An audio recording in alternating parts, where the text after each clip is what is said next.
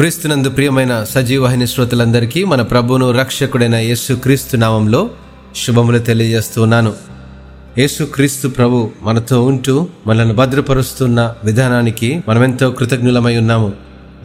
లోకంలో మహమ్మారి విజృంభిస్తున్నప్పటికీ సంఘాలుగా మనం కూడుకోలేకపోయినప్పటికీ ఈ రీతిగా ఆన్లైన్ ద్వారా దేవుని ఆరాధించడానికి మనకు దేవుడిచ్చిన తరుణాన్ని బట్టి ఆయనకు మరింత కృతజ్ఞులమై ఉన్నాము. సజీవ వాహిని మీ అనుదిన ఆధ్యాత్మిక మేల్కొలుపు. అనుదినం దేవుని వాక్యాన్ని మీకు చేరువలో అందించడానికి ప్రభు మాకు అనుగ్రహిస్తున్న కృప మరియు మీ అందరి ఆదరణ ప్రోత్సాహంను బట్టి దేవునికే మహిమ కలుగునుగాక. సజీవ వాహిని టీం వారు సిద్ధం చేసి అనుదిన వాహిని ద్వారా మీకు అందిస్తున్న ఆత్మీయ ఆహారం మీకు ఆశీర్వదకరంగా ఉందని ఆశిస్తూ ఉన్నాము. ప్రత్యేకంగా క్రీస్తుతో శ్రమానుభవములు నలభై రోజుల పాఠ్యభాగాల ద్వారా ఆత్మీయంగా మేలు పొంది ఉన్నారని భావిస్తున్నాం. నలభై రోజుల శిల్వ ధ్యానాల ద్వారా మీరందరూ ఆత్మీయంగా బలపడ్డారని ఆశిస్తున్నాము.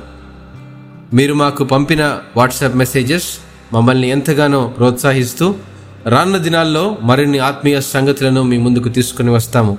అందుకోసం మీ అనుదిన ప్రార్థనలో మా పరిచయ నిమిత్తం జ్ఞాపకం చేసుకోమని ప్రభు పేరిట మనవి చేస్తున్నాను ప్రత్యేకంగా ఈరోజు పునరుద్ధాన పండుగ లేదా పునరుద్ధాన ఆదివారము అంటే శుభ శుక్రవారమున యేసు క్రీస్తు ప్రభువారు కలువరి శిలువలో మన కొరకై మరణించి సమాధి చేయబడి ఆయన చెప్పిన విధముగా మూడవ దినమున పునరుద్ధరణ అవుతున్నటువంటి సందర్భాన్ని జ్ఞాపకం చేసుకునే రోజు ఈరోజు అవును ఆయన చెప్పినట్టే మరణపు ముళ్ళను విరచి విజయోత్సవంతో ఆరోహణుడయ్యాడు. క్రీస్తును విశ్వసించిన మనం ఒకనాడు భౌతికంగా ఈ లోకంలో మరణించినా మధ్యాకాశంలో క్రీస్తు ప్రత్యక్షమైనప్పుడు మహిమ శరీరములుగా లేపబడతామనే నిరీక్షణ కలుగజేస్తుంది ఈరోజు దేవునికే మహిమ కలుగునుగాక. అలలుయ క్రీస్తు పునరుద్ధానమును జ్ఞాపకము చేసుకున్నప్పుడు ఇద్దరు ప్రత్యేకమైన వ్యక్తులను మనం జ్ఞాపకం చేసుకుంటాం. ఒకరు పునరుద్ధానమును అనేకులకు ప్రకటించిన ధన్యురాలు మగ్ధలేనే మరియా. మరి ఒకరు పునరుద్ధరణైన క్రీస్తు అని సందేహించినప్పటికీ క్రీస్తు కొరకు హతసాక్షి అయిన శిష్యుడును సువార్థికుడునైన తోమ మన జ్ఞాపకం చేసుకుంటాం. ఈ ఇద్దరు వ్యక్తులను గురించి వారి వ్యక్తీకరణలను గురించి ఈ పాఠ్యభాగంలో అధ్యయనం చేద్దాం. పునరుద్ధానము అనగానే మొదట మన గుర్తుకు వచ్చే స్త్రీ మగ్ధలేనే మరియా. లూకస్వార్త ఇరవై నాలుగవ అధ్యాయం ప్రకారం పునరుద్ధాన సందేశాన్ని అందించగల ఆధిక్యత కూడా ఈ స్త్రీకే ఇవ్వబడింది. ఇంత ఆధిక్యతను ప్రభు నుండి పొందుకున్న ఈమె సమాజంలో గౌరవనీయురాలు కాదు ఏడు దయ్యములు పట్టిన వ్యక్తి. ఏడు దయ్యములు ఆమెను వెంటాడి వేధించిందంటే బహుశా బంధుమిత్రుల నుండి ఇరుగు పొరుగు వారి నుండి ప్రేమ నుండి వారి ప్రేమ నుండి దూరమై ఉండవచ్చు. యేసు క్రీస్తు చేత ఎప్పుడైతే స్వస్థపరచబడిందో ఆనాటి నుండి శిలువ మరణం పొందే వరకు వెంబడించింది. తన ఆస్తిపాస్తులన్నీ ప్రభు కార్యానికే వినియోగించింది. శిష్యులందరికంటే ఈమె ఎక్కువగా ప్రభుని ప్రేమించింది. యేసు క్రీస్తు మరణం తర్వాత శిష్యులు వారి దారిన వారు వెళ్ళారు కానీ అబలైన మగ్ధల నివాసి మాత్రం ఆ సమాధి స్థలాన్ని వదిలి వెళ్ళిపోలేదు. గుండెలు బాదుకుంటూ రోధించింది. తోడుగా మరికొందరి స్త్రీలను కూడా పిలుచుకుంది.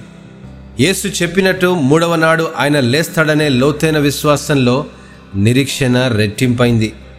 వెదికే వారికి దొరుకుతానన్నాడు క్రీస్తు మతేశ్వార్త ఏడవ అధ్యాయం ఎనిమిదవ వచనంలో. నన్ను జాగ్రత్తగా వెతుకువారు నన్ను కనుగొంటారని పరిశుద్ధ గ్రంథంలో సామెతల గ్రంథం ఎనిమిది పదిహేడులో లిఖితం చేయబడింది. మరియా పూర్ణాత్మతో పూర్ణ మనస్సుతోనూ వెదికి సజీవుడైన క్రీస్తును కనుగొంది. పునరుద్ధానుడిగా ఆయన చూసింది. తనకున్న నిస్వార్థ ప్రేమ కారణంగా తొలి ప్రత్యక్షత ఆ స్త్రీకే దక్కింది. ప్రేత వస్త్రాలు వదిలి పరిశుద్ధత వైపు ఆమె ప్రస్థానం శిష్యులందరికంటే అధికంగా ఎంచబడింది. క్రీస్తు శ్రమ మరణం భూస్థాపన పునరుద్ధానములో ఆమె పొందిన సాక్ష్యం అనేక మంది స్త్రీలను ప్రభు మార్గంలో నడిపించిన ప్రథమ మహిళా మిషనరీ అయింది. నేటి మహిళలందరికీ ఆదర్శంగా నిలిచింది ఈ మగ్ధలేనే మరియా. రెండవ వ్యక్తి తోమా. తోమా అనే పేరు గురించి ప్రస్తావిస్తే అన్నిటికంటే ముందు మన గుర్తుకు వచ్చేది సందేహించేవాడు. అవునండి మరణం ఉంది సమాధి చేయబడి పునరుద్ధరణైన యేసు క్రీస్తు ప్రత్యక్షమైనప్పుడు ఆ సమయంలో మనం అక్కడ ఉండి ఉంటే మనలో ఎంతమందిని సందేహించకుండా నమ్మి ఉండేవాళ్ళం. చెప్పండి మనల్ని మనం ఒకసారి ప్రశ్న వేసుకుందాం. యోహాన్ స్వార్త పదకొండవ అధ్యాయంలోని సందర్భాన్ని ధ్యానించినప్పుడు మరణించిన లాజరును చూడవలనని యేసు మనము యూదయకు తిరిగి వెళ్ళుదామని తన శిష్యులతో చెప్పినప్పుడు ఆయన శిష్యులు బోధకుడా ఇప్పుడే యూదులు నిన్ను రాళ్ళతో కొట్టచూచుచుండిరే అక్కడికి తిరిగి వెళ్ళుదువా? అని ఆయనతో అడిగిరి. అందుకు దిదుమ అనబడిన తోమ ఆయనతో కూడా చనిపోటకు మనమును వెళ్ళుదామని తన తోడి శిష్యులతో చెప్పిన వాక్యాన్ని యోహాను స్వార్త పదకొండవ అధ్యాయము ఏడు ఎనిమిది మరియు పదహారు వచనాల్లో గమనించగలం. ఈ వాక్యం నేను చదివినప్పుడు ఈ వాక్యాన్ని బట్టి సందేహించేవాడు అనడం కంటే ధైర్యవంతుడైన తోమాగా మనం పిలిచి ఉండవచ్చని నా అభిప్రాయం. తాను మరణానికి అప్పగించుకునే దిశగా యేసు ఉద్దేశపూర్వకంగా అడుగులు వేస్తున్నప్పుడు తోమా చూపించిన ధైర్యం నిజంగా ప్రశంసనీయం. తోమా ఉద్దేశాలు తన క్రియల కన్నా ఘనమైనవిగా అనిపించాయి. నేనాయన చేతులలో మేకుల గుర్తును చూచి నా వ్రేలు ఆ మేకుల గుర్తులో పెట్టి నా చెయ్యి ఆయన ప్రక్కల్లో ఉంచితేనే గాని నమ్మనే నమ్మనని తోమ ఒక రుజువు కోరినప్పటికీ పునరుద్ధరణైన యేసు తోమాతో తన పునరుద్ధరణ బలమును ప్రత్యక్షపరుచుకున్నప్పుడు నా ప్రభువా నా దేవా అని అనకుండా ఉండలేకపోయాడు.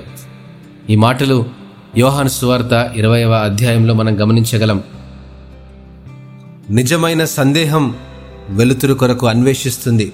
అపనమ్మకం చీకటితో తృప్తి పడిపోతుంది.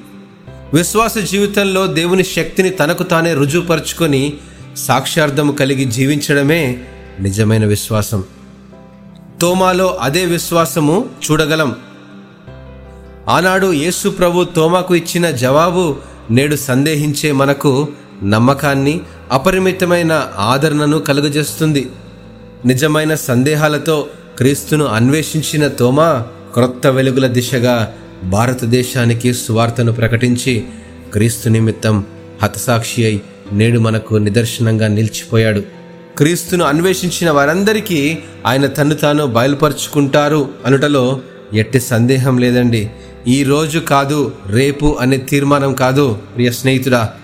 యేసు క్రీస్తు పునరుద్ధరణ బలమును పొందుకున్నప్పుడే మన జీవితాలు ధన్యమవుతాయి. ఆశీర్వదించబడతాయి. ప్రభు మార్గంలో నడిచిన మొదటి మహిళా మిషనరీ మగ్ధలేనే మరియావలే మరియు క్రీస్తు నిమిత్తం హతసాక్షి అయిన తోమ మనందరికీ ఆదర్శంగా నిలిచిపోయారు. నిస్సందేహమైన విశ్వాసంతో అడుగులు ముందుకు వేసినప్పుడే పరలోక రాజ్యాన్ని విస్తరించే ఈ పరిచయలో మనం కూడా ఒక పనిముట్టుగా ఉండగలం. దేవునికే మహిమ కలుగునుగాక.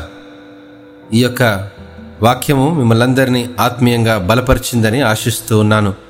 సజీవవాహిని టీం తరపు నుండి మీ అందరికీ హ్యాపీ ఈస్టర్.